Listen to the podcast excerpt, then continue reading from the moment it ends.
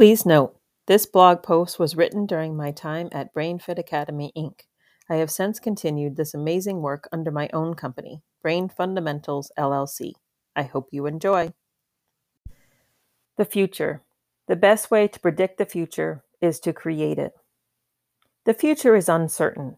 Never has this statement been more relevant than today, almost seven months since the first lockdown started here due to COVID 19. Some people openly admit to this statement that the future is uncertain, and some, well, some are a little more hesitant. And some, well, many actually, may not even be able to think about it yet. They may not be able to because they're still in a fight, flight, freeze mode, and that's okay too. But what I'm here to say today in this blog post is this remember. Remember the time before COVID. Remember where you were in your life. Remember where you were in your business, if that applies. Remember the feeling you had as you started your day. And when you remember, feel it again if it's something you want to feel again. Do it again if it's something you want to do again. Be that person again if it's someone you want to be again.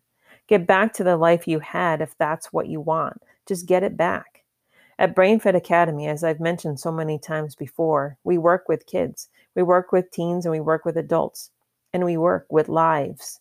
And you know what I've seen? I've seen people change their stories. I've seen parents change their children's stories. I've changed my own story.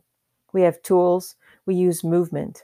We change futures because we remember what we're supposed to be and remember what we are meant to do. Yes, a pandemic hit the world. Yes, it stinks and it put so much into a screeching halt. But you can remember. We can remember and we all can get it back. Or even better yet, we can make it better. And if you need help, just let us know. We'd be happy to remember alongside you.